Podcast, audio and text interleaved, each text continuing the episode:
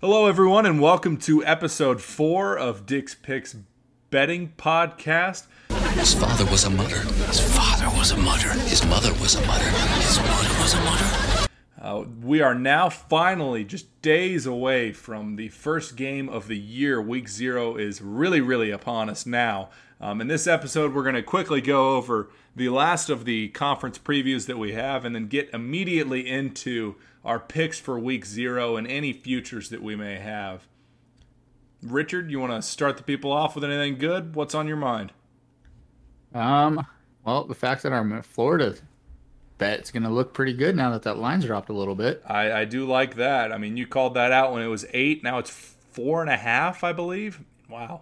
Yeah, it's four and a half now, and I mean, I think, like I said the other day when I sent that in the uh, the telegram, you know, if Cam is out, that line's going to drop down to three. There'll be some buyback at three, but I think this thing closes three, three and a half if Cam is out for sure. And from all the reports you've seen out of Salt Lake, he has been on a simulator primarily and has not taken a whole lot of reps, um, full contact reps at all. Granted, I don't think he needs a whole lot of it, but still, you do need to have some some type of uh, game like repetition to be successful. You can't just walk in and be okay, especially coming off an ACL like that and their backup going down with the injury. He's back now too, so um, it's gonna be interesting to see, especially since that line started at ten this summer and now it's all the way down to four. Um, it's definitely a good. That was definitely a good buy on our part, and so hopefully, uh, even if he does play, I don't think he's going to be 100%. I think his best attrib- attribute is just creating plays with his legs, and I don't think he's going to be doing a whole lot of that week one, especially off that injury. Yep, yep. And jumping into it, you bring up Florida. You know, the first thing we're doing in this podcast, SEC preview. So we're going to start off first with the SEC East. The returning national champs, Georgia, 15 and 0 last year, 8 and 0 in the conference. You know, they, they lost quite a few people, notably old man winners, aka Stetson Bennett. The guy was 35, 45 and a half uh, playing at QB. Anyway, they have 13 No returning starters. And no degree, yeah. Some somehow doesn't manage to graduate as a as a 52 year old. So, Ri- Richard, how are we feeling about their returning national champs this year? Do you think they got a chance to do a three-peat? What's on your mind? Uh, I honestly don't think they three-peat. I don't think they are. They got one of the weaker schedules in the SEC, that's for sure. Um, you know, I think a big game is going to be Auburn that week 30 or September 30th. I think Auburn's. We'll get into Auburn in a little bit, but that could be a tough battle. You know, we got Kentucky at home. That could be tough. Um, Florida at a neutral, and then beyond that, you don't have anything that's going to be difficult, in my opinion, except for the SEC championship game. Um, they got the best tight end in college football, and Brock Bowers. I mean, the dude's just absolute freak. Uh, you got a ton of talent, ton of five star guys. You know, quarterback's going to be the issue, whether or not they're able to replace Stetson, Bennett and continue to be a team that can put up some points offensively. Um, you know, you do bring back an OC who was there a couple years ago in Bobo. I was never really high on him when he left. Uh, really didn't do a whole lot when he did leave. I mean, every school he, every team he went to, whether it been the NFL, every team he coached, offensive coordinator wise, progressed offensively.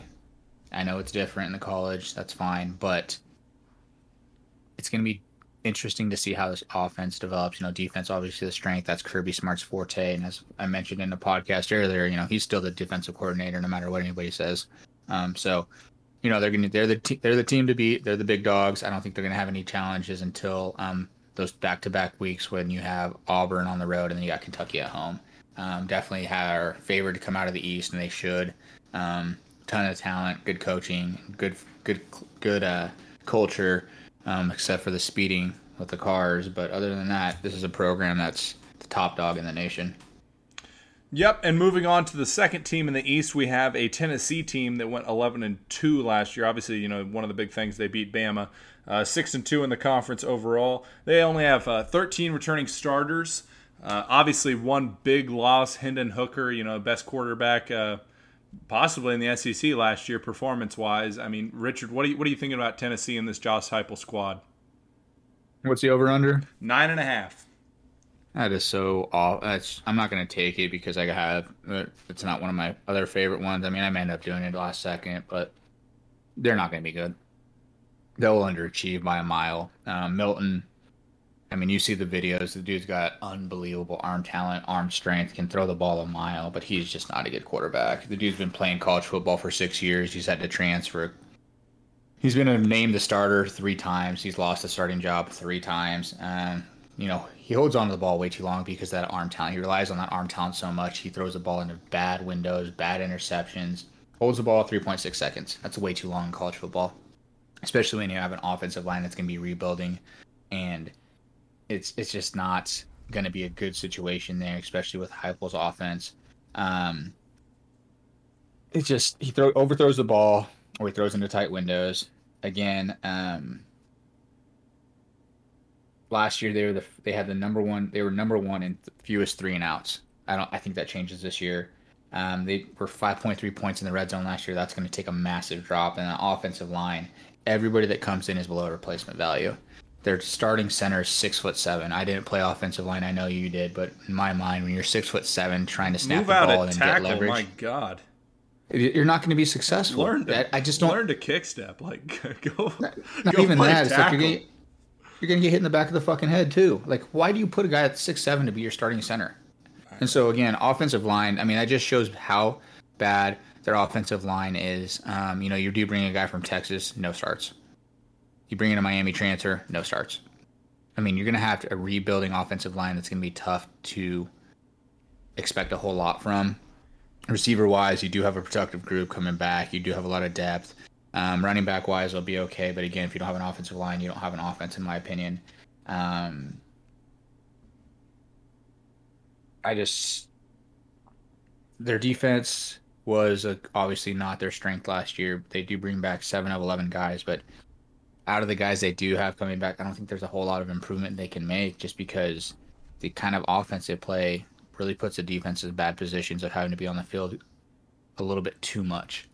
Um, so I don't think Tennessee is a team that's going to be anywhere near their over under win total, and I could definitely see this team losing a lot of games that they're double digit favorites in, just because Milton is not going to be the quarterback or the savior that everybody thinks he's going to be. There's a reason Hooker beat him out, and he's. I, I think the I think by midseason, the freshman's going to take over, who's a highly touted freshman, just to give him some time and some work for the future. And they're just going to say, Milton, you know, you tried, but this just isn't it for you.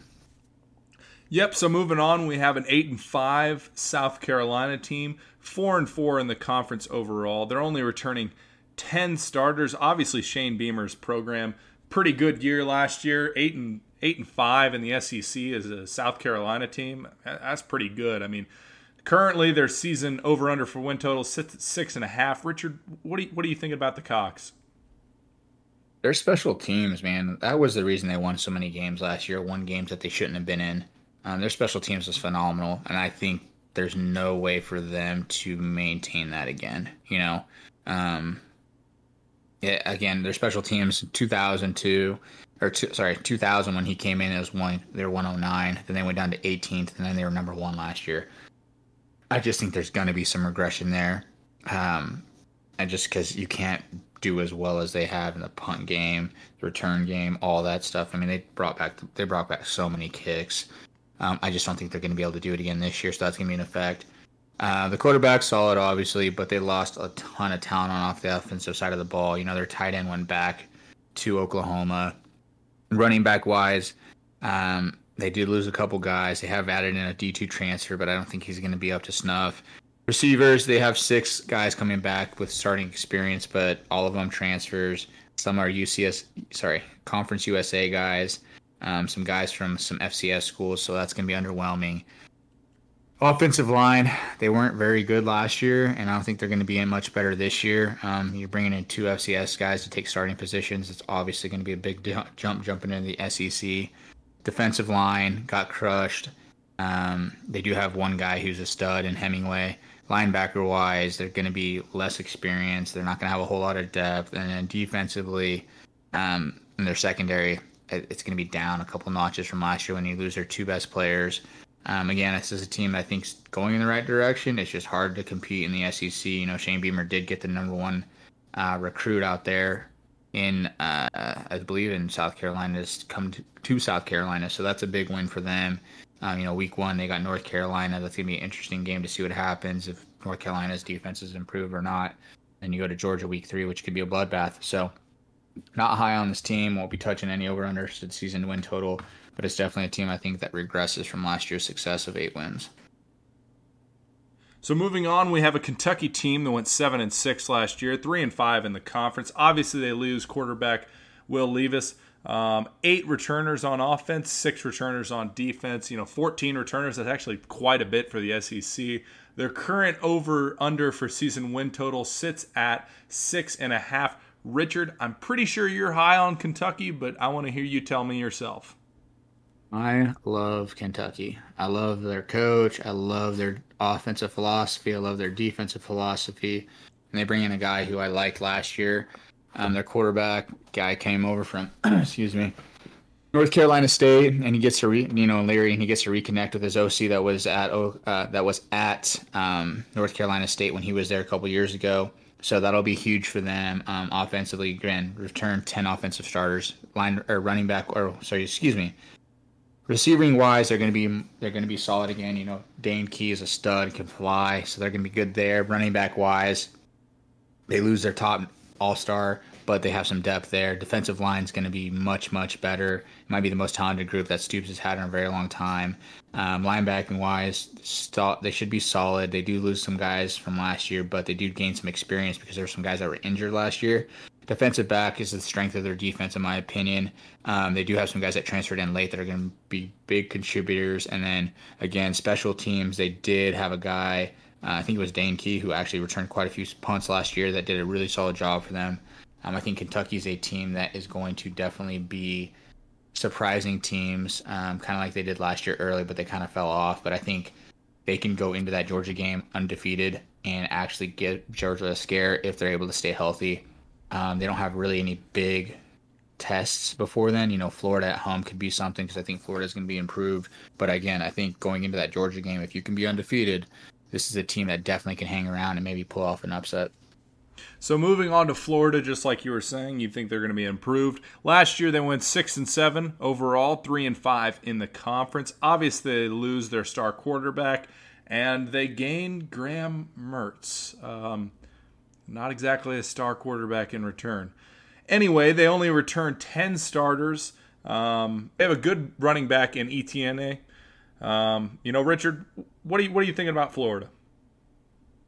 I think honestly, I know Richardson is all the hype, but he was really bad in a lot of games. He just was. He just not consistent. Made a bad bunch of mistakes. Mertz, obviously, five star guy going to Wisconsin, didn't really shake out, but I think he's going to be better in this Florida offense. You know, Billy Napier, I've always thought highly of him, especially when he was at um, Louisiana. You know, he won us a couple big games going out to Iowa State in the years past. Um, one thing about Florida is they're going to run the ball. They got two running backs, three running backs that are stud. You know, Montrell Johnson's good, is solid, and they also bring in Tulane's best running back in Cam Carroll.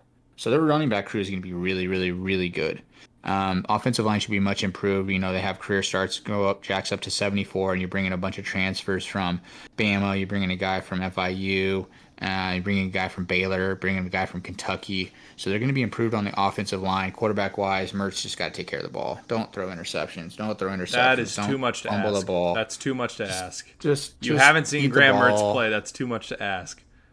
I think the problem was at Wisconsin, he only got to throw the ball five times a game. So when he did get a chance to yeah, throw it, he four of them were picks. I mean, come on. I agree. I agree. But um, SEC wise, this is a team I took to go bowling. Um, I think they get it done. I think this team is going to be much improved, and because of the situation at Utah Week One, it's a game they might be able to get. I think they beat McNeese. I think they beat Tennessee at home. You know, you get Charlotte, you beat Vanderbilt, you're gonna beat South Carolina, and then you're gonna catch another one somewhere on the road. I think you might get off Missouri.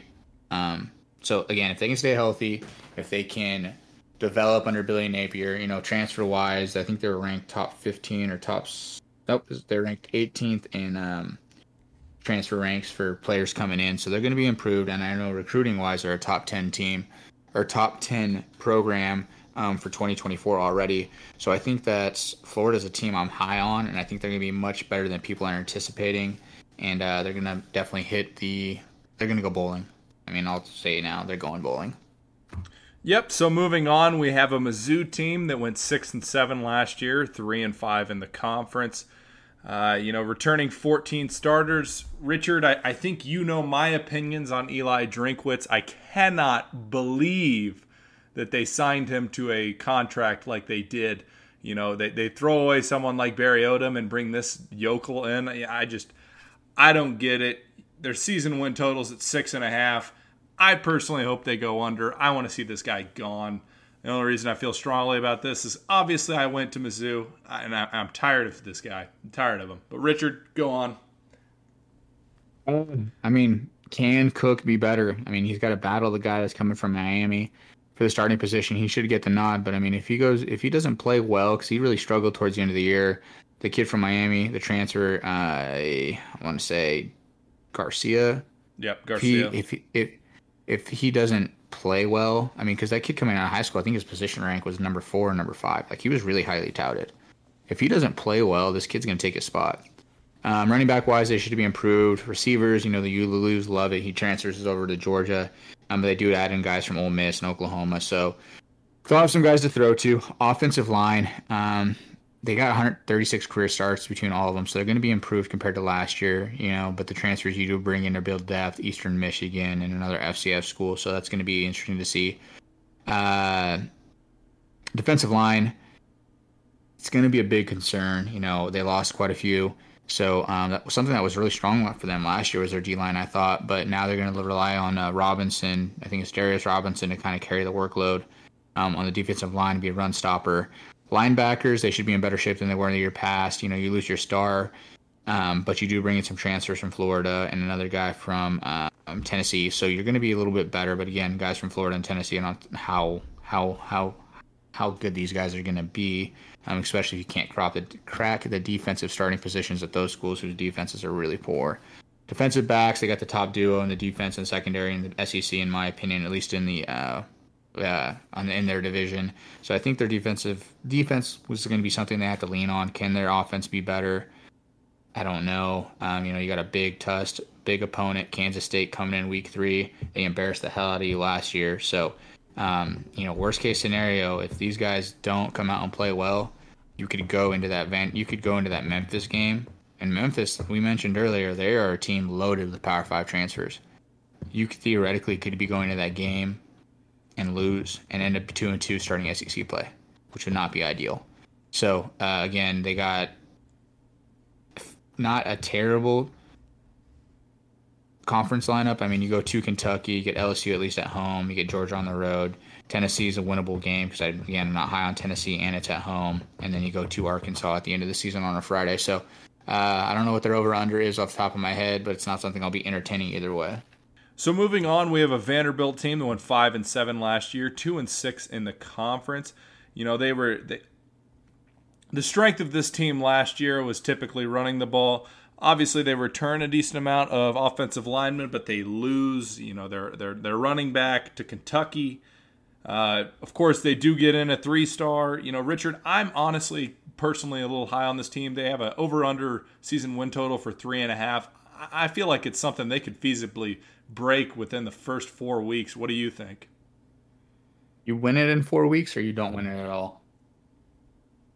I think they're going to be improved, but I think their best players transferred out. And Vanderbilt's a school that is not going to bring in guys that are studs.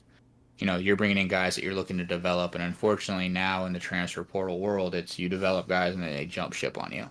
So, um, I think you can get all three of those, all four of those first games. You know, Wake's going to be your toughest test if you can get past Wake and get to UNLV, you might hit this in week four. But if you don't get it in week four, South Carolina and at Tennessee are your two best bets. Mizzou.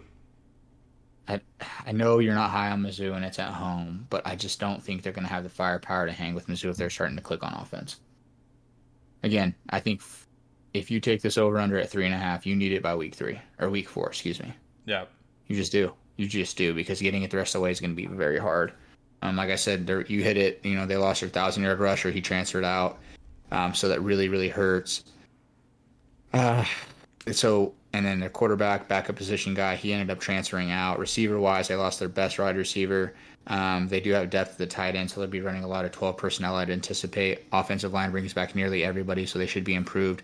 Defensively, D line bring back three starters, so that's solid. Linebackers should be strong. Um, defensive backs are going to be underwhelming, so if they can't get pressure on the quarterback, they're really going to struggle. Um, and then special teams, their special teams have got to improve. You can't be 113th in special teams and expect to be a program that is going to compete, especially when you are not as athletic, strong, deep as other teams in the SEC. You got you can't be 113th, so that's something they really got to improve on. And um, can they? I mean, sure, but I don't think they're going to be. I think they placed they faced a lot of teams in the SEC last year that were dealing with injuries or just didn't care anymore, or were just wiped out mentally and physically, or guys that were just ready to jump ship. And that's where they got two of their wins in the SEC, and that was towards the end of the year in Kentucky and Florida. I don't know if they're going to get that again because I think everybody that they face is going to be much improved from last year, with the exception of Tennessee. So again, I don't know if I'll take this. That might be something that we decide on last minute. If we do, we'll put it in the um, Telegram. But I know you're high on them, and I can definitely see it hitting. But I would love for it to hit by week four because if it doesn't, it's gonna be a long sweat to that end of that Tennessee game in November 25th. Yep. Yep. Moving on over to the SEC West, we have LSU. Last year went 10 and 4, 6 and 2 in the conference. Obviously, they're returning Jayden Daniels. They're returning 13 starters as well. Their current season win total sits at nine and a half. Richard, how do we feel about the Tigers? They should be improved. Um, you know, I'm not a huge Chip Kelly fan. I never have been, even in his days at Notre Dame or his days at Cincinnati. But your quarterback, he went out and did something he had to do. He went out and put weight. We mentioned it in an earlier podcast. He's up to 212. Um, he's going to make him more physical, at least able to take some more of those shots that he took last year. You know, he he led the team in rushing. He's he can't do that again. You got to have a running back that's able to help out a little bit. You know, they have five guys coming in, so hopefully this year they can get a thousand yard rusher. Um, if they don't, it's going to be tough to be able to get over that hump because you know Texas A&M is going to be improved. Alabama's going to be improved. You know, everybody that you're going to see is going to be much better, and I think that you're not going to surprise teams like you did last year. Offensive line is going to be really good. You know, they were all freshmen last year, and now they're going to be coming back. There's four starters. It's, I mean, that's pretty impressive. And like I said, they're going to be very good on the offensive line. At least they should be, as long as they stay healthy. Quarterback wise, I touched on this in an earlier pod. They got the best backup quarterback in college football. Uh, Nuss, great Garrett Nussmeier. I think he's a stud quarterback, and I think if Jayden Daniels goes down, he's a guy that can step in, and they might be better. Um, receivers, you know, the receiving core was not great last year because they had a bunch of guys that were toxic and guys having sex with coaches and whatever. And I'm, I'm sorry, guys having sex with coaches. Are they gay? Boutte, no, Boutte was having a threesome or foursome with other coaches and some girl that was a part of the staff as a I don't know what she was, but that's he was supposed to be this heralded wide receiver, and then all this came out and he got dismissed. And anyways, there's a couple guys that were just super toxic.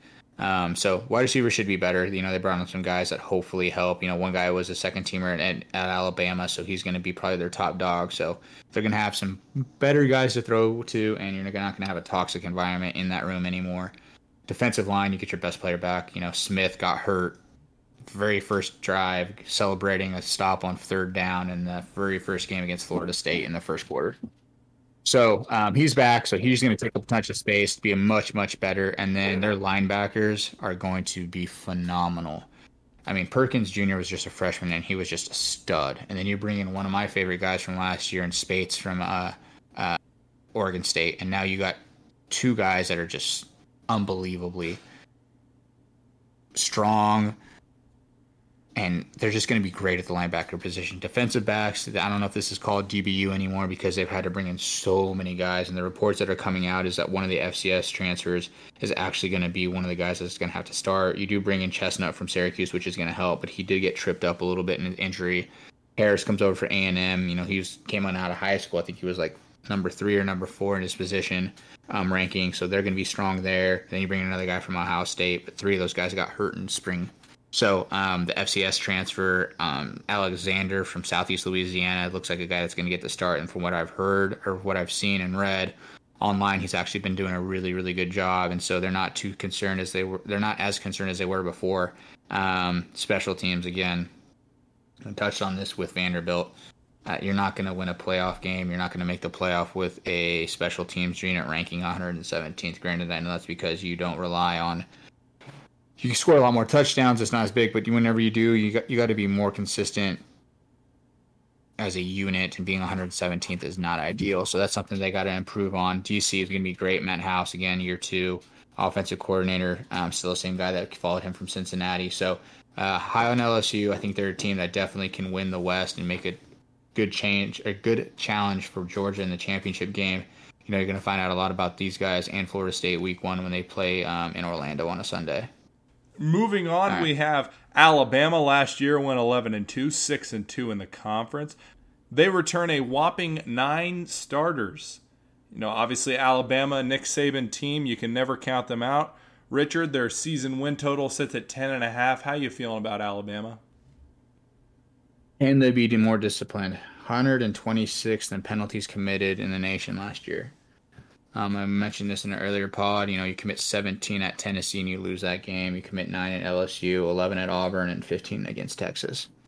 You got to be more disciplined. If you can't be disciplined, it makes it tough to get over games that you need to win. Um, offensive line is going to be stacked. Um, running backs should be solid. You know, you got Jam Miller. That's a really great name. He's gonna be um, he's gonna be their workhorse in my position or my in my opinion.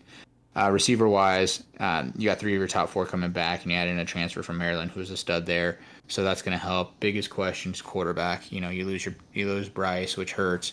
But then what concerns me the most is after spring, you go out and have to bring another quarterback in, and that was with the OC at Notre Dame if that doesn't scream we're not confident in our quarterbacks, I don't know what does when you bring in a guy who was not very good at Notre Dame.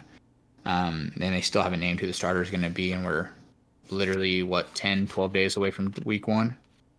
Um, granted, it's Middle Tennessee, and they might play two, but if you don't have your quarterback situation figured out by Texas, mm, it's going to be tough. Um, again, these guys are super motivated, though. I think this is one of the first years they ever picked to win the big or win the West or um, the SEC so that's definitely going to motivate them. And you know how Saban is; he uses all that motivation just to um, light a fire under himself and under his players.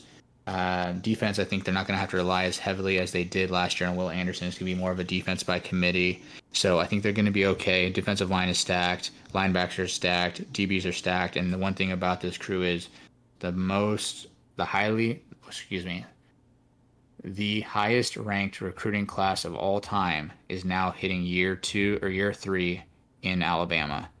So these guys should be developed, strong, athletic, physical, and ready to play. And if they're not, something with developing is going on in Alabama, and Nick Saban and those guys can be left behind by these other schools in the SEC. But I think Bama bounces back. And I think that game against Texas is going to tell us how they feel right away. Up next is Mississippi State. Last year went 9 and 4 overall, 4 and 4 in the conference.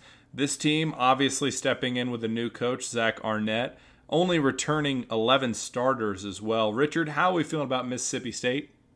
Their current over under win total also sits at six and a half. Don't know.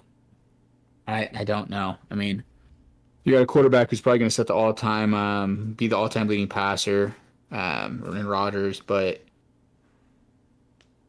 the type of team that Leach built was a team to run, you know, the, the spread, you know, throw the ball downfield, you know, get the ball out, stuff. You know, their their run game was their pass game. You know, short short passes. The guy who took over, I get it. He was a defensive coach. That's fine, but he is now changing the entire philosophy around the entire offense and so I don't know how these guys are going to adapt. Um, it's going to be really interesting to see what happens with these guys. I could see them taking a massive step back. I mean, just a massive step back, um, just because of all the changes they're going to have on the offensive side of the ball. Even though they have eight of eleven starters back, um, defensively you only have four starters back, and you play in the West, which is tough. I mean, you got Arizona at home week one if you don't put up points, Arizona's going to leave you behind. I mean, I know it's Pac-12 and their defense is terrible, but you got to be able to put up points against an Arizona, and then you get LSU at home. You know, this team's going to be tested immediately, so whether or not they're able to develop on the offensive side of the ball right away is going to be very interesting to see. Um, it's not a team I'll entertain the over under on at all, but it's a team that I think is definitely going to have a lot of questions they're going to have to address right away. Next up, we have Ole Miss. Last year, they went eight and five, four and four in the conference. Obviously, this Lane Kiffin team started seven and zero last year. Um, they bring in some transfers, Spencer Sanders, obviously, and, and Walker Howard from LSU. Uh, you know, returning 13 starters. Ole Miss is over under, sits at seven and a half. Richard, how are we feeling about the Rebels? Think they're going to be much improved on both sides of the ball. Um, offensively, they're going to be better because the quarterbacks are going to have heat on him. I mean, if he doesn't if he doesn't play well, they're going to pull him for an experienced guy in Sanders immediately, and Sanders will walk into that position and not look back. Offensive line is something that they're going to have to uh, that they're gonna that's going to have to lean on. I mean, their offensive line is strong, and they got a running back who is arguably one of the best running backs in all of college or all college football I, I mean, and in the SEC. Um, he is he's an absolute stud in Judkins. Um, so it's going to be interesting to see what happens with those guys offensively. And they bring in a receiver from UTSA that it was a stud there, and he's big, strong, and athletic. Defensively, bring back seven starters. Um, you got a new DC, so it's going to be interesting to see what happens there as he comes over from Bama. But um, this is a team that's definitely going to have some games to compete in, whether they're able to hang. You're going to find out right away. I mean, that Tulane game's not going to be a cakewalk, and then you got Bama week four at their place. So you got Bama, LSU, and Arkansas all in all in consecutive weeks. So this team's going to find out right away who they are. But I'm not entertaining an over under on this at all. Yep. So moving on, we have an Arkansas team that went seven and six last year, three and five in the conference. Obviously, they're bringing back KJ Jefferson and their their running back Rocket. Uh, but they're also bringing in a, a, new offensive coordinator and a new defensive coordinator. Uh, and with that defensive coordinator, you know, comes 10 transfers. Richard, the over under for this team sits at six and a half. How do you feel about the Razorbacks? Is it a woo pig suey kind of year? If I took them, if I had to take them, I would take them on the over.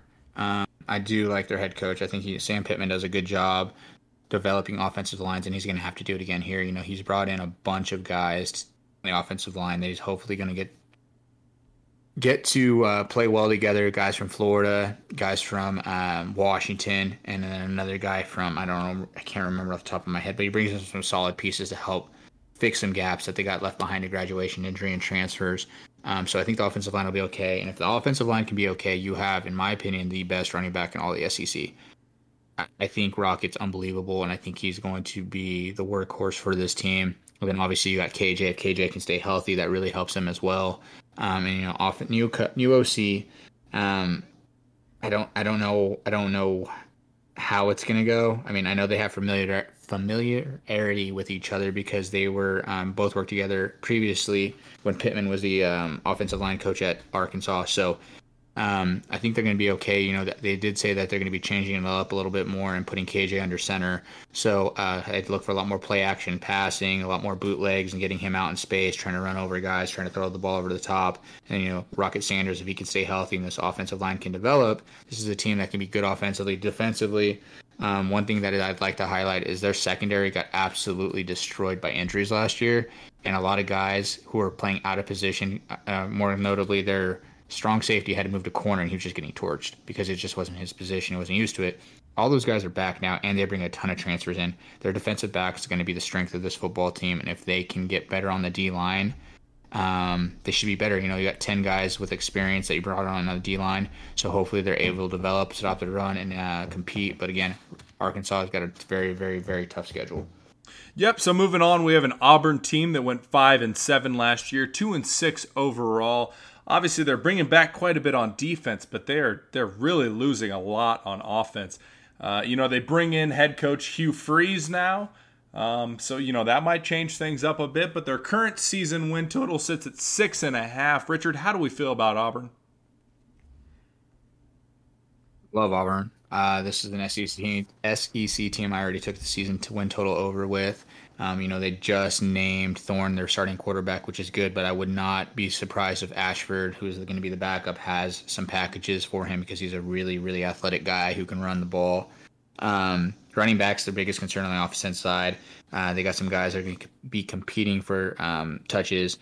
Receiving wise, they do have a lot of depth. Um, they added in two guys from a guy from Cincy, another guy from Hawaii, a guy from FIU, um, first team All American guy, and a tight end. So, sorry, first team All American tight end, not All American um, tight end. So I think they'll be okay there. Offensive line is definitely going to be their strength.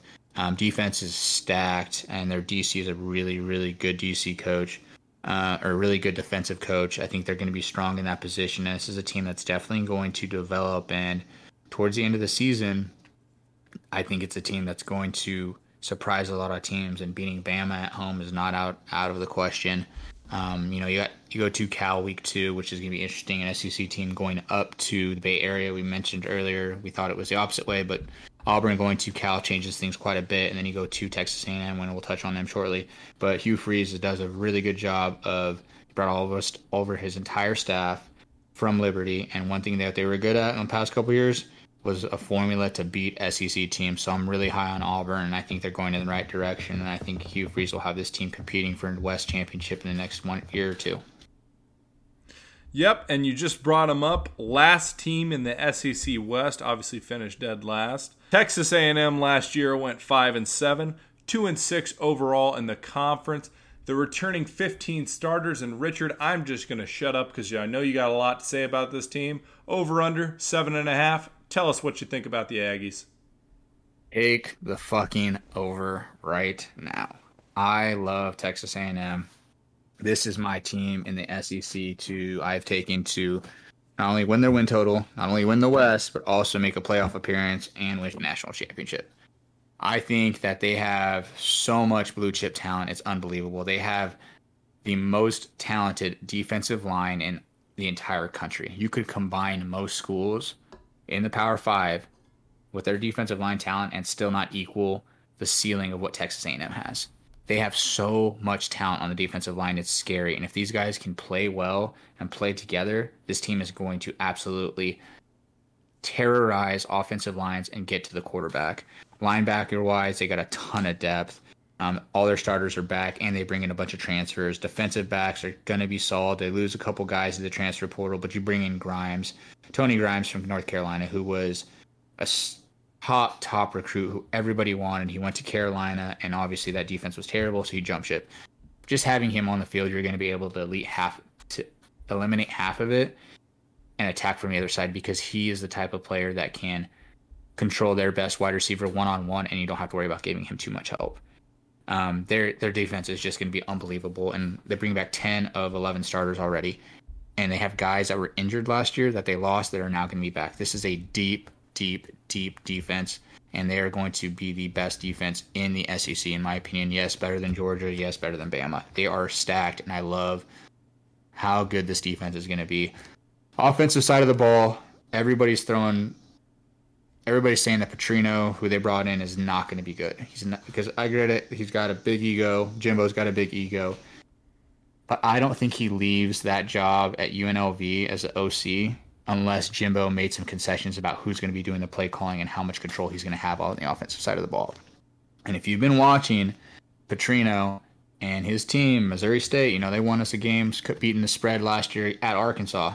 One thing his team has been, his offenses have been able to do is cause havoc on SEC defenses. I am all in on Petrino. I think he's going to develop these guys. They did lose their tight end in spring to an ACL injury, which sucks.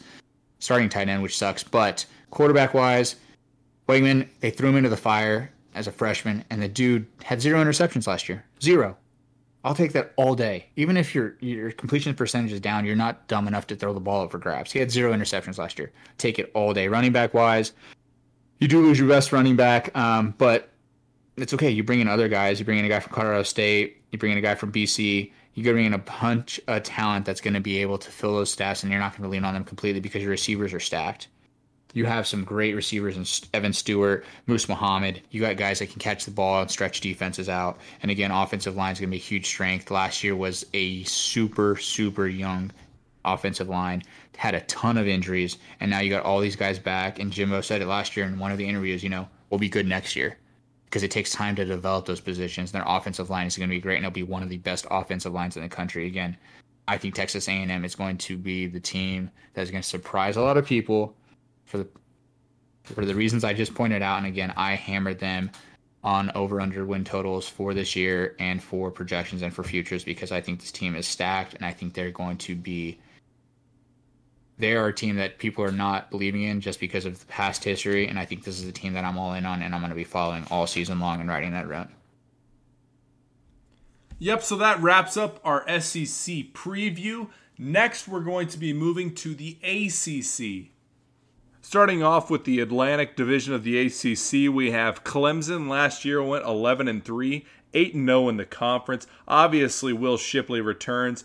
They have a quarterback in Cade Klubnik. What a great name, just throwing that out there. Uh, so, a total of 15 returning starters. Their over under for the season currently sits at 9.5. Richard, how do you feel about Clemson? Uh, they should be better than last year. You know, it was still an 11 3 team, but to Clemson standards, they obviously didn't achieve what they wanted to achieve last year. Um, you know, Klubnik's going to take over for uh, DJ, and he's it's this is his show. I mean, he definitely has a better downfield ball than um, DJ did. So that'll be interesting to see how he progressed this summer and this offseason. You know, Shipley's at back at running back, which is huge for them. Receivers was a big issue for them last year. They had guys that just couldn't create separation, had a bunch of injuries. So a lot of those guys are back. Um, and they also bring in a couple dudes from uh, the transfer portal, which I know Clemson's not high on. So it'll be interesting to see how these guys progressed again over the summer and how they're able to build um, a rapport with Klubnik. So receivers got to improve for this team to be better. Offensive line should be solid. Um, it's going to be a lot better bringing back four starters, and they also have a lot of depth here. Defensive line isn't going to be as strong as it has been in the past, but that's going to be covered by their linebacking crew, which is probably one of the best tandems in all of college football. Um, they're going to be big, strong, athletic. This is definitely one of the best linebacking crews they've had in a very long time. Defensive backs, they had a lot of freshmen last year and a lot of guys that were young, and so they got taken advantage of. So I think with a year of growth, they're definitely going to take a big step in the right or big step forward, and they're definitely going to be a top 20, top 15 secondary in the country, in my opinion. Um, offensive coordinator wise, that's a change they made. So there should be a little bit different. Um, you know, Garrett Riley's coming over from TCU. He'll be the OC. He was at SMU before that. So um, Venables, obviously, this is two years out with Venables. So Mike Reed's still there. So we'll see. Or excuse me, not Mike Reed. Mikey Collin is still there. So um, defense, again, I think they took a big step back last year, but bringing back 15 to 22, and they definitely, this is definitely a program that builds from within. So I think Clemson obviously is a contender for that ACC title. So next up, we have Florida State. Last year went 10 and three overall, five and three in the conference. Uh, their season win total sits at nine and a half. Obviously, a lot of hype around this team. They uh, have a star quarterback in Jordan Travis. I guess Richard, do you think they're going to live up to the hype? We'll find out week one. I mean, you got LSU, which has got a very good defense. Um, one of the biggest questions I had for Florida State coming in is wide receiver. Johnny Wilson was really good last year. He's so long. I think he's six seven. He's super athletic, but his drop rate was like over fifteen percent, which is that's just unacceptable. So um, if he can improve, they brought in some receivers like outside to help build. Um, Keon Coleman from Michigan State is going to be a huge addition. Winston Wright, who redshirted from West Virginia, is also coming in. Um, so with those guys, I mean, you got six seven Wilson, you got Coleman at six four, and you got a guy that's streaky at six foot that can get up and down the field, create some separation. I think they're going to be much much better at receiver if they can minimize the drops. Offensive line should be good. I mean, it's the most experienced offensive line they've had in a while. They bring in some depth with guys from UTEP, guys from Colorado, guys from Auburn. So that should be solid. Defensive line is loaded. I mean, again, one of the best defensive lines in the country, along with you know, um, as we mentioned, Texas A&M, Penn State. Um, these guys are extremely deep and talented. The defensive line, you know, they got the guy on the edge who transferred in from an FCS the year before. Veer, if he could stay healthy this year, or Verse, sorry, if he could stay healthy this year, it, it would go a long, long ways for this defense. Um, but again, he's got to stay on the field. Linebackers, they'll be a strong linebacking crew. Um, they only lost one guy at linebacker, so they got three three of their top four return. Defensive backs, this was an issue they had last year, um, but they did bring in a bunch of transfers, guys from Louisville, um, another guy from Coastal Carolina. So they should, and a guy from Virginia. So they should be a little bit better, um, a little more depth. Again, it's the, it, this the, the meat of their defense is the defensive line and their linebacking crew. Um, special teams, that was a big question for me. So last year in special teams, they were number one in the country and block kicks allowed, which is not good. I mean, you can't have that happen if you're going to be a team that's trying to compete for the playoffs. Like you just can't.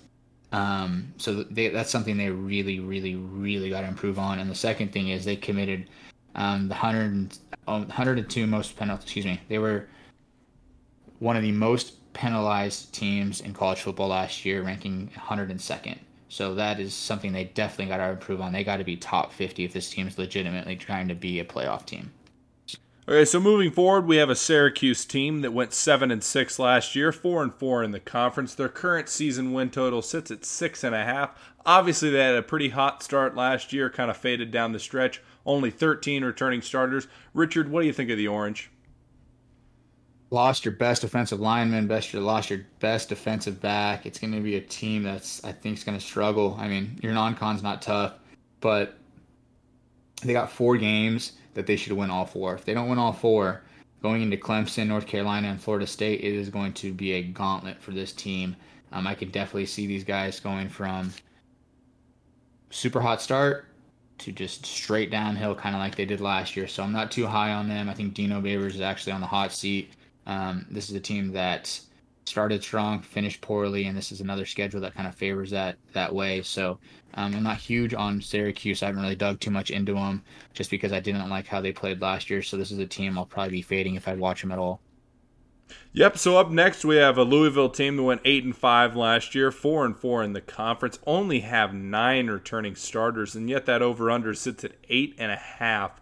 Uh, obviously, they get in a, a transfer quarterback from Cal. Richard, how you feeling about the Cardinals? Um, yeah, not only to bring a transfer quarterback from Cal, but this was the guy that was with with uh, Brohm at uh, Purdue, so they're connecting again. You know, Brohm's going back to his alma, alma mater. The reason that's over under is so high is their schedule is soft. I mean, they got in, in leg- legitimately they have one.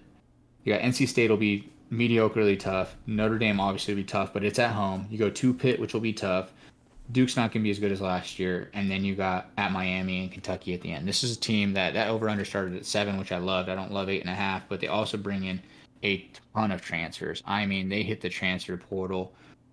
They're a top fifteen transfer portal ranking. Um, they bring in guys from everywhere. They're going to have a lot of dudes trying to fit into this um, this this spread style offense with very limited defense. But one thing about their defense last year is it definitely improved towards the end of the year, which is shocking under a Satterfield type program.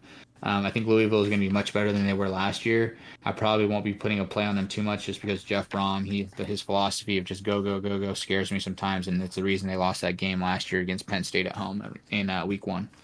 Yep. So moving on, NC State last year went eight and five, four and four in the conference. They're returning eleven starters. Uh, and obviously bringing in an offensive coordinator from Syracuse, but also conveniently was at Virginia with their transfer quarterback, Brennan Armstrong. Richard, their over under sits at six and a half. How do you feel about the pack? Um, it'll be better offensively. You know, those two guys reconnecting. Armstrong had a terrible season last year because OC left. His offensive line was obliterated. I mean, he just had a tough, tough year. So I think if they can get things going on the offensive line, um, just having some good depth and just guys that's not giving up a ton of sacks and a running back crew that can actually gain some yards. Um, they won't be a team that's terrible, but I don't think they eclipse that eight win mark from last year at all. Um, they're still going to have a lot of battles on defense because they lost. The defense was the strength of that team last year, and they lost a lot of guys. So um, especially at the linebacking crew and at the defensive backs. Defensive line will be about the same because they bring back some guys that were injured from last year and they're bringing the transfers from Cincy.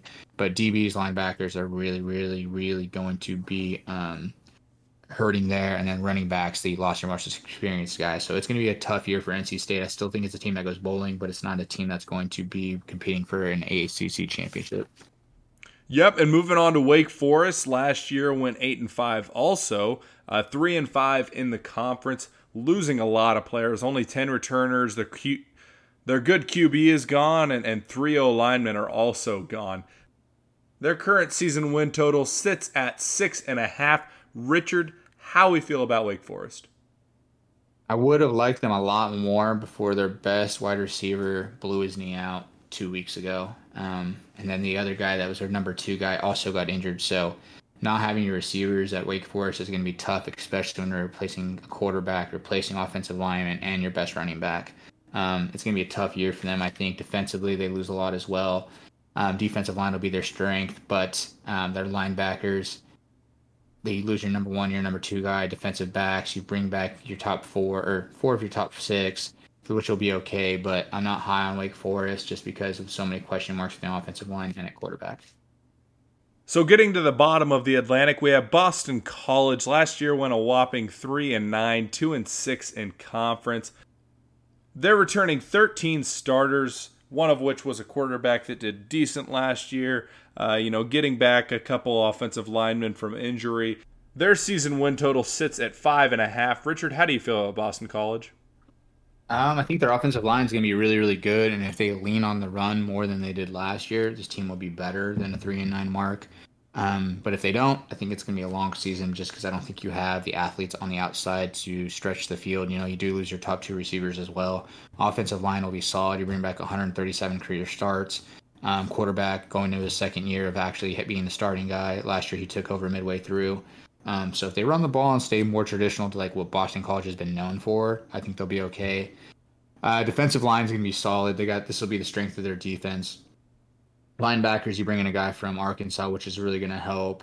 Um, and then your defensive backs are really undersized, but you do bring in some transfers from Washington and Long Island. So we'll see how those guys shake out. Um, special teams, 121st last year is something they definitely got to improve on because their punters were just god awful last year.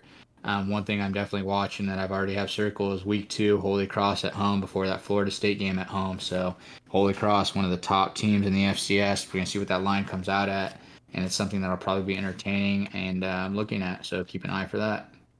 Yep. So moving over to the Coastal Division, team up top last year we had was North Carolina. Last year went nine and five overall, six and two in the conference. Obviously, they're bringing back a decent amount of people 14, uh, eight of which was on the defense, which uh, will really help as, uh, you know, they had the worst defense in all of the ACC, letting up 431 points overall last year. Obviously, they bring back Drake Maye as well. Their current season win total sits at eight and a half. Richard, will the Tar Heels live up to the hype?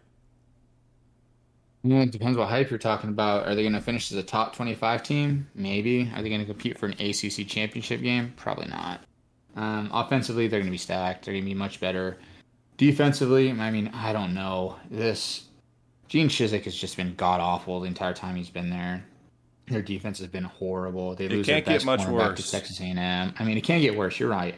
Lose your best defensive back. I mean, they have so much offensively, and they bring back 17 to 22. I mean, this team should be poised to make a run at the Coastal Division cha- or side and to win the Coastal Division side. It's just, can their defense be a top 100 defense? Can they be top 75? If you can do that with Drake Maye, you're a team that can compete just because of the, just of how well he plays. But if you can't keep teams under 30 points and you're relying on your offense to score 30 plus points a game to win, it's not a recipe for success. So um, linebackers will be solid. Defensive backs will be solid. Or not, excuse me, defensive line linebackers will be much better. Um, top six tacklers on this team are back. Um, or sorry, five of their top six are back. They're one of the tops obviously gone. Um, so it'll be interesting to see. You know, the guys they did bring in to replace are from you know FCS schools. So losing Grimes is going to hurt. Whether this team's able to play, we'll find out week one when they got South Carolina, which is a game they should win. If they don't, it's a pretty rough road those first four weeks. Yep. So moving on to Pitt, a team that went nine and four last year, five and three in the conference. They're returning 11 starters, get a decent uh, transfer in a QB from Boston College, Jurkovec. Their current season win total sits at six and a half. Richard, what do you think about the Panthers? Uh, you know, I like Narduzzi and the shot he took at uh he took at Dion, that's for sure. Um, the problem with these guys is they lose their best running backs, they lose their best wide receiver. Um, the offensive line was just so riddled with injuries last year. Can they stay healthy? If they can, they'll be better. But the running backs have got to improve. You know, the guy that's coming up from BC, he's not a guy who can stretch the field every play run a spread. You know, he's a play action, get the ball over to the tight ends kind of guy. A lot of twelve personnel. Um, so if they can improve from that standpoint on the offensive line, they'll be okay. Defensively, they're always solid. Um, defensive line loses a lot, but they do have a lot of depth from last year. Linebackers, again, lose some guys, but you should have some depth built up from last year. But the DBs will be their strength for sure, um, with the majority of their starters coming back, and they do bring in some transfers from Houston. So, um, depending on how their defense plays, it'll be interesting to see what they do. You know that game at West Virginia, that's going to be a rivalry game. You know, you know, you know what we think about West Virginia. So, um, see how Pitt plays in that week three game. That'll be all right. Week two, they go to Cincinnati. They should win that one pretty handedly, even though it's you know a rivalry game as well. So um, not high on Pitt, but I think it's a team that definitely can grind out some wins. And I don't think they'll make that nine win mark, but it's definitely a team that'll go bowling. Yep. So moving forward, we have a Duke team last year that went nine and four, five and three in the conference overall. Most returning starters in the ACC at 17. Obviously, Riley Leonard returning at quarterback. Their current season win total sits at six and a half. Richard, do you believe in the Duke Blue Devils hype? Uh, I mean, what hype are you talking? In what respect? What in respect? what respect? In what respect that they're supposed to be at least top four in the ACC? I would say they're right on the fringe of top four. I don't think they're going to be as good as they were last year because last year's schedule was so weak. I mean, it was so weak. So I think that it's going to be tough for them to eclipse nine wins. I mean, they're six, seven, six to seven win team, in my opinion. You know, that Clemson game week one is going to be tough. I think Clemson's going to be coming out to try to prove something. Um, you know, you're going to beat Lafayette. You're going to beat Northwestern. You'll beat you, uh, Connecticut. You're losing to Notre Dame. Beat NC State. You'll lose to Florida. You'll lose to Louisville. Or sorry, Florida State. Lose to Louisville. You might beat Wake. You'll lose to North Carolina. Or you might beat North Carolina. You'll beat Virginia and then toss up Pittsburgh. I this isn't a team I would take the over under on. You know, they do bring back 18 to 22, which is solid. Mike Elko, defensive guy, which I love.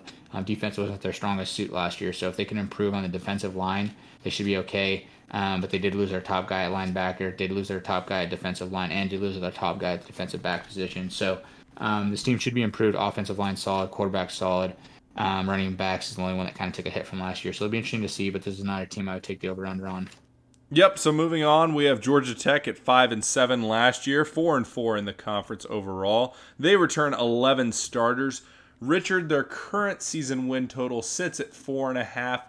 Uh, is Georgia Tech going to do anything this year? I don't know. What it's it's interesting to see. You know, they bring in Haynes, came from um, Texas A&M. I was never a big I was never a big fan of him when he was there. Um, they bring in a ton of transfers, but I think this coach did a really good job, you know, filling in or getting the head coaching job last year after filling in midway through um, two years ago. Um, it's just a tough place to recruit for some reason. I mean, Atlanta, you think you'd be okay to get some athletes there, but they're really relying on the transfer portal and guys from the FCS or guys from big Power Fives that got zero experience. So I don't think this is a team that goes bowling for sure, but it's a team that might be able to surprise some people, especially late in the year. Um, you know, you got Virginia, Clemson, Syracuse, Georgia. If you go two and two and down that stretch, I think it's a pretty good year for Georgia Tech. If they were able to get a bowl game, it'd be a huge achievement, but it's not an over under. I will be uh, entertaining. Yep. So moving on, we have a five and seven Miami team. Went three and five in the conference last year. Mario Cristobal's second year. Uh, quarterback Tyler Van Dyke returns. Their over under sits at seven and a half. Richard, how do you feel about the Hurricanes? They'll be improved. Um, they'll be improved. Getting rid of the OC, it's good. Um, you know, the OC they bring in from Houston should be running stuff that's a little more favorable to Van Dyke. You know, stuff they're trying to do last year is just he wasn't capable of that.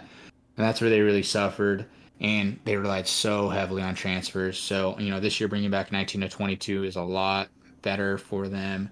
Um, you know, building culture, physicality. I think this is a team that's definitely going to be much much better. You know, that Week One game against Miami, Ohio is going to be a tough game. Miami, Ohio is no slouch out of the MAC, and especially looking ahead to Texas A&M, which is going to be a huge game, especially after last year and all the hype that's going to be surrounding that. Um, you'll know a lot about who Miami is and what kind of toughness they have week two.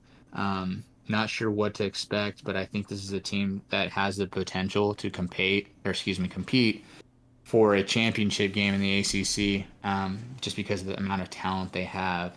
Um, but I could also see this going poorly with the amount of transfers they did bring in. So um, this is a wait and see type of team for me. I won't be looking at anything on this over under or any otherwise until that Texas A&M game takes off. Moving on to Virginia, last year they went three and seven overall, one and six in the conference. They're only returning nine starters. This is a team that, I mean, Richard, are, are they going to be at the bottom of this conference, or do they see themselves any higher? I think it's between them and Georgia Tech, to be honest. Um, their defense will be better. You know, they got they bring back eight guys there, which is good. Offensively, the, their entire offensive line's got so many transfers coming in because they were just so so poor last year. Um, quarterback wise, big question marks. They do have a solid tight end. Running backs, they don't have a whole lot of guys with any any um, uh, with a whole lot of reps in their past or experience. Excuse me. Um, receiver wise, same thing. You're bringing in guys from Northwestern that you're going to rely on heavily to catch the ball. Um, the defense is going to be their strength, especially the D line. If this team could win four games, that'd be a big accomplishment for them. Um, I don't, I don't know if they're going to be able to get there. I don't think they might. I don't think they beat a Power Five team this year. Um, so Virginia is just, hopefully they improve from last year, but I, I don't think it's going to happen. And finishing it off, we have Virginia Tech, dead last in the ACC Coastal. Went three and eight last year, one and six in the conference. They returned eleven starters. Richard, do you think Virginia Tech is going to improve upon last year? Yeah, I think they will. I think um, they're going to be a lot better than last year. To be honest, I think their defense will be much improved. I think their offense will be much improved. The quarterback's got to be better because I don't think he can be worse.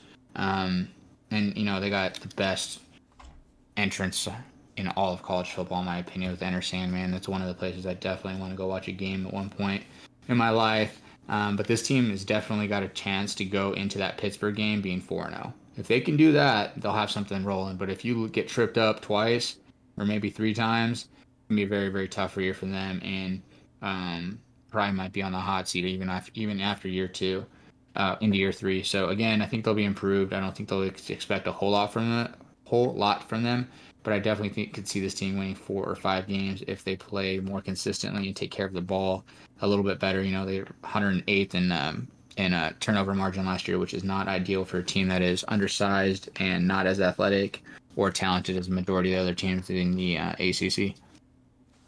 So that wraps up our ACC preview. And uh, Richard's going to be calling an audible. We have one more ACC esque team um, that is the Notre Dame Fighting Irish. Richard, I'm not even going to care to preview these people because they don't care to even actually stay in a conference. But how do you feel about the Fighting Irish? I mean, their quarterback should be better. Um, you know, he tried to go out and bring in a different OC after his OC left to go to um, Alabama. They went after actually K State's Klein, and it didn't work out. Um, good thing for K State fans. But uh, you know, you lose your best tight end.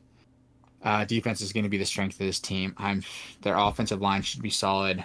That being said, if the quarterback can be as good as he was at uh, Wake Forest, Hartman, I mean, this is a team that definitely can make some noise just because of the amount of talent they have there. Uh, running backs are going to be solid. O line is going to be solid. Wide receivers have got to be better. That was something that really struggled last year. And when you lose Mayer, who's your best tight end and top receiver in yards and catches, um, it's to be tough to replace him. So those are the things that I'm really to look at as the receiving core. Defensive line is absolutely stacked. Um, linebackers are stacked. Defensive backs are stacked. Um, and then special teams ranked number seventh last year. So they should be um, a team that definitely should be able to compete with that with the games they have. You know, big one Ohio State, big one USC, big one Clemson, but they're all spaced out pretty well to where they're not back to back to back weeks, which is obviously in favor of them. Um, but again, offensive line is the strength of this offense and their quarterback, and then again, uh, linebackers the strength of this defense. So um, it's a team that's definitely has some big games this year, and whether they live up to the hype or not will remain to be seen.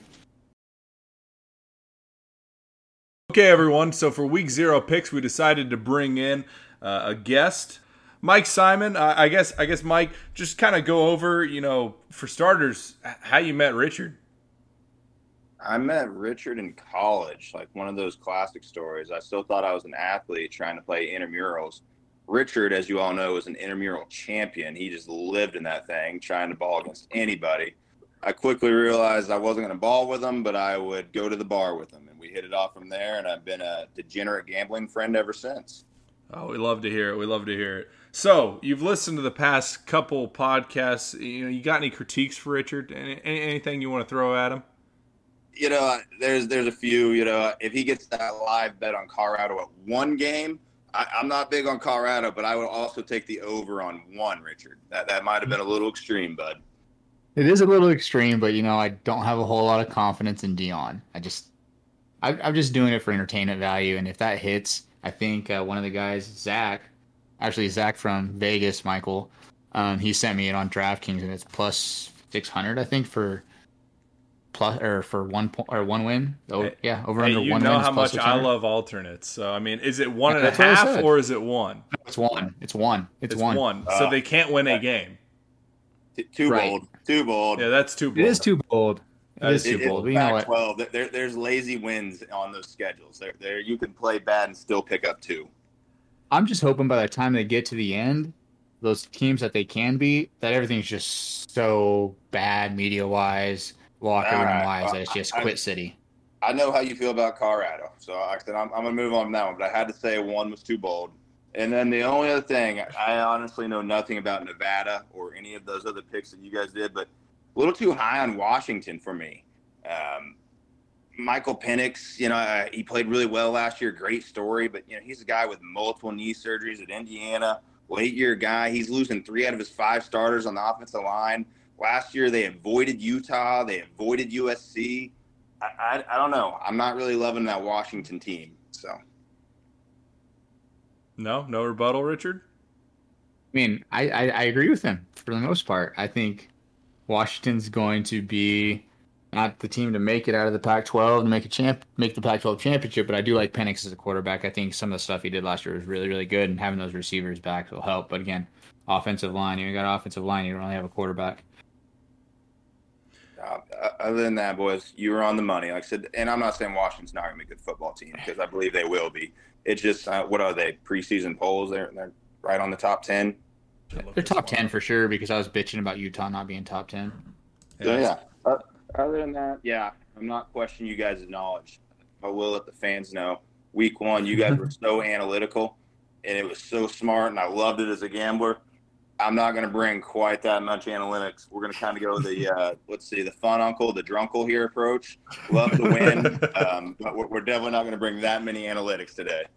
All right, so getting into it, Mike. You know, uh, this is this is your segment, so I'll let you run it. Simon says. So Simon says, you know, tell us all your week zero picks. You know, give us some give us some weird picks, maybe a UFC pick. Tell us what you got going on. Yeah, Simon says we like everybody else been dying for football to come back, so we always have to. I want to talk the futures real quick first. Um, I got a couple long shots that I think could hit, and just one team that I'm going to hate on. Um, Oregon State to win the Pac-12, a little dark horse play for me. 153 million dollar stadium reno, returning 12 starters. Team gets better every year under this coach. 10 and two last year. DJ Uiagalelei picks his schools because he knows he looks good in orange a lot of hype there. I really, really think that they could make some noise. There's a team that should have a chip on their shoulder, and I like that. They, they, it's the last year they could win the Pac-12, which, by the way, apparently they weren't good enough for. I, I just, I think that's a sneaky play. I can. I like that. it. I respect. I it. like it a lot. I like it a lot. So I, I know I, I, listened. I knew you guys were kind of already high on Oregon State, so I about changed it just because I didn't want to agree with Richard, but I'm, I'm here anyway. Um, yeah, I love it. It's a good pick. It makes me feel more confident about my future pick. No, I go. want you to fade him. Fade his ass. Don't fade him. we, we work together here. Yeah, that's right. It's a team. It's team. Sorry, team effort. Now I've been doing nothing but agreeing with Richard. I'm going to go completely different direction. So you know, I'm I'm a Big 12 guy. I live in Manhattan, Kansas. The low hanging fruit is the Cats, but I'm not going to be a homer today. Um, even though that is a good over at minus 170, that's just giving up too much. Um, but that is not my pick. I'm really, really fading West Virginia. Mm. West Virginia's over under is four and a half. I don't see any way they win more than four games. This team, I got to quote, a, un, I know it's an anonymous source, an anonymous, but it is a coach at Big 12 Media Day. An anonymous coach at the Big 12 Media Day said this might be the worst roster in the league. They have some talent, but they're not physical. all They're really small, especially compared to the old West Virginia teams. The defense is legitimately bad. They look like a MAC team compared to the rest of the league. That was an actual quote, and it, it was from a reputable newspaper, Athlon Sports. This team is small. They won five games last year. You look at the schedule, they start at Penn State. Their other out of conference game is Pittsburgh. They get one against Duquesne, which I'm not the D2 guys. You guys can tell me if they're any good or not. But I just don't see any way this team gets to four wins. Like, I mean, I think three is probably a good play, but under four and a half, I, I'm all over that one. Yeah, Duquesne Love sucks. They're going to win that, but honestly, I, I, Richard, I know you like West Virginia. I'm, I'm kind of with, I'm kind of with Mike on this one. I'm not a huge West like- Virginia guy. I like West Virginia in that first game just because you don't know what that quarterback's going to do for Penn State, and I think it's just going to be a game that's grind down to. It's going to be a twenty to seven game or twenty four to ten. It's not going to be a twenty point game. That's the only reason I like them week one. But I like Mike's pick for sure. I mean, I think the only wins they could get, obviously Duquesne. You might get at Houston, and you might get Cincinnati at home. But other than that, I don't see you winning any of those other games. So I said, yeah, I, I, I hate for to pick the under on the season future. That, that feels like I'm kind of burying him here. So if Pat McAfee ever hears our podcast, I'll apologize. But I think West Virginia is going to get manhandled in the Big 12. They are too I- small. I mean, back to what he said, there was a coach this summer that said a Texas team, one of the Texas teams, the big high school Texas teams, would beat West Virginia in a football game. Just because of the lack of size they have and the lack of depth. I and personally another am all here too. for the Pat McAfee shade. That's all I got to say. Love it. So yeah, that, those are my future picks. Um, I guess you know you, you can't dream about football for however many months we've had since February here and, and not be ready for week zero. Um, I'm not normally a big week zero backer because I'm not a big hype. You know, this is the recruiting class. I like to see the guys on the field bet week one real heavy or week two even. Try to be a little light, but I do love a play on week zero. I've got a friend here, so he's going to help me with this. I want OH. Yes, the Ohio Bobcats. Yes, there's another Plus three on San Diego State. Let's go. I'll take that all day. Kurtis Rourke is one of the best quarterbacks in the country. He is an NFL guy. His brother is currently a backup for the Jacksonville Jaguars. These Canadian quarterbacks, they grow them in Ohio, and it, it's just. I always bet on the best player, and I think this kid is good. Good. Um, he had some health questions. There was a little scare about whether he was going to play. This line was originally higher. They did say he's going to play. Last year, they were great when he did play. They lost one or two at the end. Otherwise, they would have had a really nice season. Um, but he was down. Like I said, this kid is good, and he came back. Um, I really like getting the points, even at San Diego State. I know they're doing a new stadium unveil. I know they're going to play defense, but they got a converted wide receiver playing quarterback. Ohio keep this close. Take the points. So just to add on to that, uh, San Diego State they ended their season with a bowl game loss to Middle Tennessee State. They lost 25-23. In that game, they let up negative 66 rushing yards. Negative 66 rushing yards, almost a full football length, and they still managed to lose that game. I mean, that team is awful. I'll say it. San Diego State's No. overrated. I agree, and I, I believe I like the Ohio play. That Ohio play got down to it got down to plus one at one point because of Rourke's status, but now that he's been given the all clear to play, um, definitely love that Ohio play at plus three. To me, like I said, it's early, but we'll see how that kid does all year. He might be a Davey Yeah. O'Brien finalist at the end. Agreed. What else you got, Mike? You got another one? I, I got nothing else for football. Like I said, I don't like to push my luck in week zero. Um, I will say I'll, I'll give you a couple other things here real quick. You know, I, I'm I'm MMA Mike as well because all year I fill the void from college basketball ending till football starting with the UFC. Um, one of my favorite things to bet on. There's not a big card this Saturday, but with the games being a little limited, if you got to switch channel back and forth, I have a couple plays on a smaller card here that I think will be nice matches. Um, with the first being, you guys, I know everybody loves uh, betting super early in the card, is the number 11 fight. So, yes, it'll be on the ESPN Plus early prelims, but we really, I really like Billy Goff. Um, you're getting plus money. He started out at plus 145. He's down to plus 115. I know Richard likes to wait, but uh, this is one that we need to bet soon before he's a favorite. Billy is about the same age, same size man, a little bit of a reach advantage, every statistical advantage, strikes land per minute, takedowns, everything else. He is just making his UFC debut. He's won his last five, three of those title fights in lesser divisions. He won on Dana White's Contender Series, all via knockout. He has never been knocked out, even though he has lost on his record. He's fighting Yusaku Kinoshita, and I will not be re saying that, so that's how we're going to go with it, guys.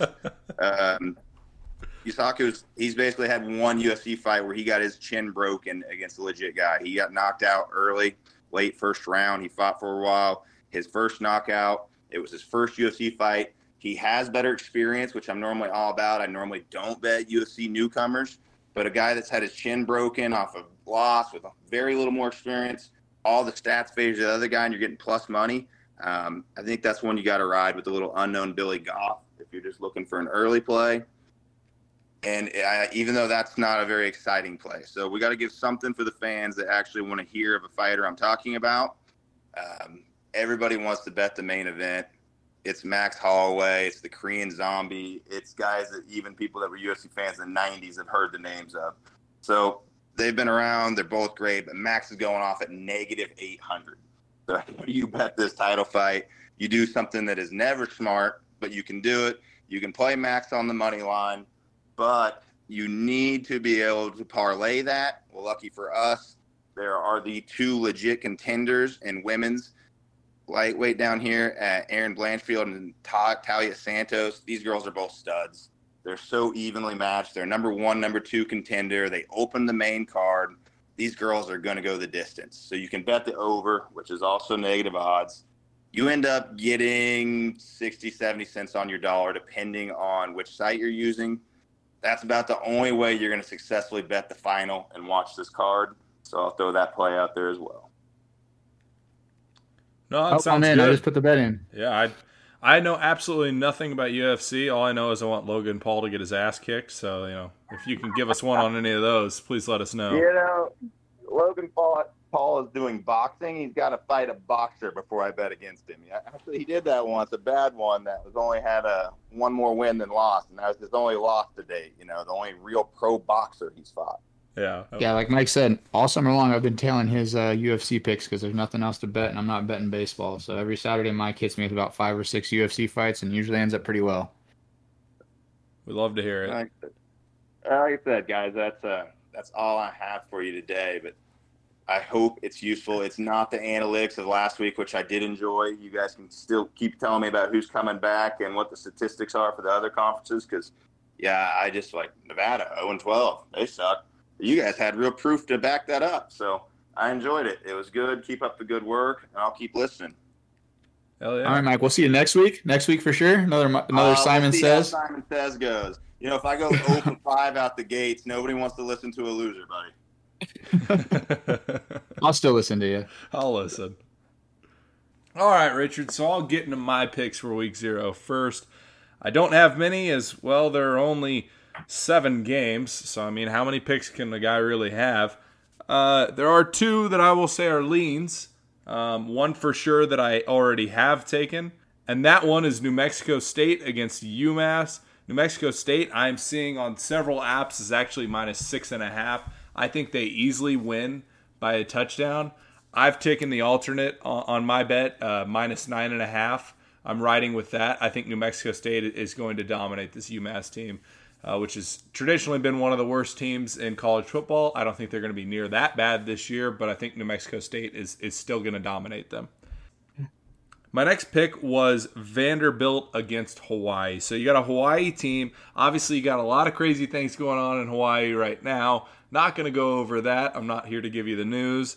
But I really like this Vanderbilt team. They return a bunch of the O line. Last year, you know, they rushed 45 plus times on Hawaii and beat them by God knows how many points. You know, it's a 17 and a half point line here in, in, in favor of Vandy. I think they win by three touchdowns. I'm taking minus 20 and a half uh, for Vanderbilt. All right, all right. What else? Anything else? No, that's it. I, I just got two for this week. I mean, like I said, there's only seven games. I, I can't take every single one of them from you. I got you. Well, um, I mean, me and Mike already touched on, or me and Simon already touched on uh, the Ohio game. That's definitely my lean, which is going to be plus three. Um, again, if you didn't listen to the first podcast for me, I usually don't bet till the morning of. A couple of reasons for that. College football, you don't have to release injury details or anything like that. So I try to wait till kick, see who's on the field, try to follow reporters to say if anything's come out about somebody not playing or somebody in trouble. And then, secondly, um, last year we experienced some guys that were taking picks and then reselling them, I guess, is the best way to describe it. So we kind of wait to the last minute to put stuff out. And then obviously I wait for lines to move a little bit. But for leans, for sure, lean Ohio plus three. I'm also leaning uh, Florida International plus 12.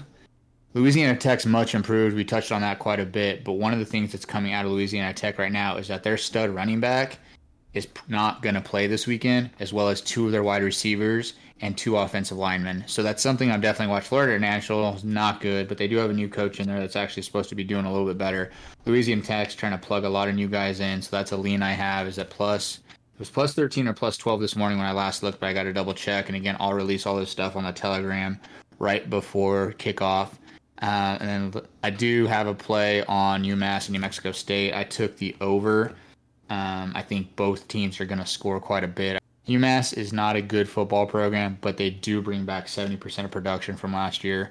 I think that both teams are going to score quite a bit. So the over is something that I'm leaning on right now. And I think it's going to move down just a little bit just because the day of, I think a lot of action is going to come in on, come in on the under because there's a lot of sharks out there that have given this as a free pick for an underplay. So I think it's going to move quite a bit. And then my last pick that I have is um, the UTEP game, Jacksonville State. I'm going to take UTEP. I think I have them at. I had them at a pick 'em I took earlier um, last week, and now I think it's moved to minus one UTEP. I just think that UTEP's offensive line is going to really dominate a Jacksonville State squad that's coming from the FCS and that really doesn't have some size up front. Um, I was contemplating taking the over. I might try to watch the game a little bit and maybe make that a live play. But Jacksonville State's offense should be top notch. I mean, Rich Rod's going to have that thing going as fast as he can, and they got a seventh or eighth year quarterback in there. They got a lot of weapons on the offensive side of the ball. Um, it's just I don't know how much air UTEP's going to take out of the game. So um, UTEP minus one is a play that I am also leaning. And then um, one thing I did note was the Hawaii Vandy game.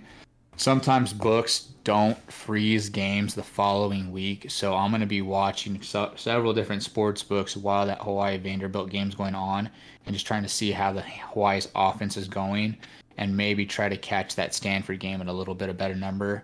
Um, just because I think if Hawaii gets blown out, that Stanford number is going to shrink down to probably a three point game.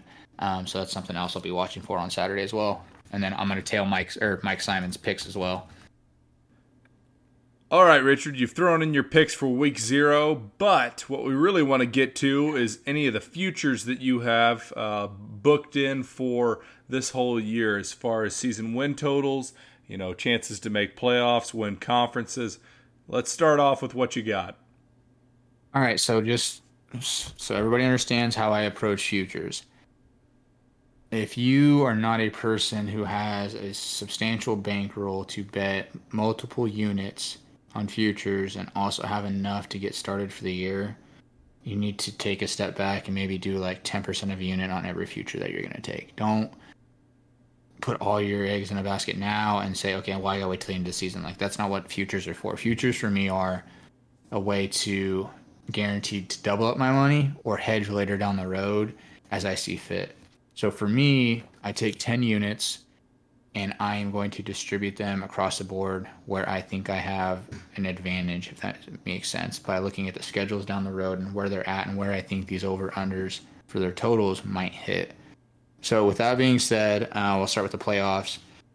So, I got two picks for the playoffs. Um, well, not playoffs. I have two picks to win the SEC, and so um, those two picks are Texas A&M at plus two thousand and then I also took LSU at um, plus 460.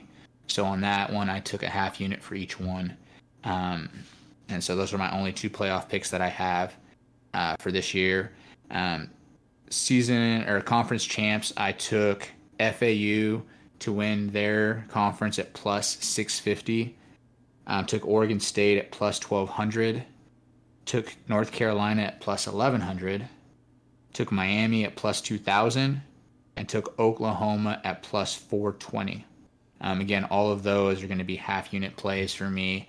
And again, it's kind of where I can see that game, you know, where I can see them if they get both all these teams except for I mean, all these guys will be in a conference championship game. So if these guys all get there, it gives me a chance to hedge at the end, or if I like it enough, I can kind of double down. Um, so those are the five that I took for that. Um, season win totals. Uh, on all these, I put one unit on. Um, so these guys, I got uh, Minnesota under at minus 170, Colorado under three and a half. Or sorry, I guess let me start again. Miami minus 170 at under seven and a half total wins. Colorado under at minus 154 for three and a half wins. West Virginia five and a half wins under minus 188, and then Washington under nine and a half wins at minus 142. The overs that I have that I really really like, Illinois was one that I put multiple units on um, for their over, and their overs plus 118 at six and a half. And then I took Iowa um, over eight and a half at plus 104. Then I took Florida um, over minus 142 at five and a half. And I took Colorado State um, over four and a half at minus 154. And then I also took, as I mentioned earlier in the podcast, I took Colorado um, at one. I don't think it's a good play. I just took it because of my hate for Colorado, but it's one is plus 650. I think that is probably going to be close to tying, and so to be a push. And then I also took them minus, or excuse me, under two and a half at plus 220. So those are my future plays that I have locked in as of right now. And again, I use these futures as a way to double up my money later down the road or hedge out whenever I have something else happening. So a good example last year was Texas uh, TCU. I was able to use them midway through the season and double down and hit big. And then again at the end of the year um, with the K State game in the Big 12, I actually um, hedged it and took K State. And so both ways I made plus money on that. So again, I use these as a way to kind of double up or hedge out when necessary. So those are my future plays for the season. And the last one I forgot to mention was I took Vandy over three and a half, which I know Michael's going to love because I think they hit that by week four. So that should be an easy, easy over under. Yep, so I agree with that. Uh, the one thing I'll say is I am not big on futures. I think if you're winning a consistent 70% of your bankroll, or obviously not your bankroll, but if your clip rate is 70%, I don't really see any reason to do futures as you would just you would gain more money week over week towards the end of the year than you would betting a future. Not really for me, but uh, I did actually take one future, uh, one that Richard didn't mention, uh, and that was uh, the over wins for New Mexico State. I think New Mexico State's going to have a chance to win that conference. I really like that team, Jerry Kill team. So yeah, I took the I took the over for New Mexico State. I don't have the odds on me right now, but I know it was over five and a half. Yeah, no, I like that a lot. I, I think that as long as their quarterback Pavia stays healthy, I think that team definitely has a chance to go bowling. So I don't mind that pick at all. All right, Richard. Any closing thoughts? We're we're finally two week zero. The uh, the vast emptiness of of MLB and, and NBA playoffs that nobody cares about are finally over. We have football. Any closing we thoughts? have football. Uh, no, week zero, we're going to give out everything for free. So, um, if you send us a DM on Instagram or Twitter or via the website, we'll throw you in the thread so you'll get all the action for Saturday for free. Um, and then starting on week one, we're starting a new deal where if you buy a monthly package and you're not profitable by the end of the month, you get your money back. Um, I follow a lot of guys that sell picks or think they can sell picks. Um, one thing I try to do is be extremely transparent, especially like on social media platforms. All of our comments are open, so if we have a poor night, people can comment and destroy us on social media. A lot of guys who do sell picks don't allow comments just for that reason, or they go back and delete.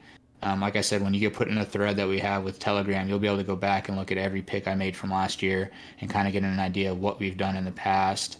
Um, but like I said, we have free stuff this weekend. Should go pretty well based off what we did last year, and I'm pretty confident in these games that we have leans on, and then next week, week one, we have. I mean, I have 17 games earmarked already, so uh, week one could be pretty wild. So again, if you end up buying that monthly package, and at the end of the month, if you're not profitable, following our picks the way we tell you to take them, you will get your money back. So. And what he says by our picks, he means his picks. Um, this is Dick's picks, so he's the no, man. With there's the a little bit of. But there's That's a, the thing about gambling. That's the thing about gambling, though, is you're only as strong as the people that are around you. Like to be a better better, you got to have people that also follow the game and maybe see something that you don't see. You know, like I, like Mike Simon mentioned, we him and I talk every Friday, and he gives me his list, and I tell him what I'm on, and then we both talk about, oh, I like this or you like that, and you know, me and you do the same thing every week. We're talking about oh this and that based off of this, and or if you see something on social media that I didn't see about an injury or you know, there's so many things going on everywhere that if you don't have multiple sets of eyes looking, you're not going to see it all. And one guy can't do it by himself. So, as much as I've done well doing this, it's because the people around me help as well. And I'm able to get information and just opinions from others that I respect and guys who know how I kind of read the read the game or read betting or read how outside influences focus or outside influences affect lines and that's what's made me become somewhat successful. Um, so yeah, it's not just me. It's it's a it's a it's a team effort for sure. Gotcha, gotcha. Well, with that, signing off episode four. Next time we talk to you, college football will have been played. It'll be a good time of the year. I'll see you guys in the next one. You're not betting. You know he's not supposed to bet. Come on, Jerry, it's a lock. Kramer, you've had this thing under control for almost three years now. Don't start again. But it's a lock. No.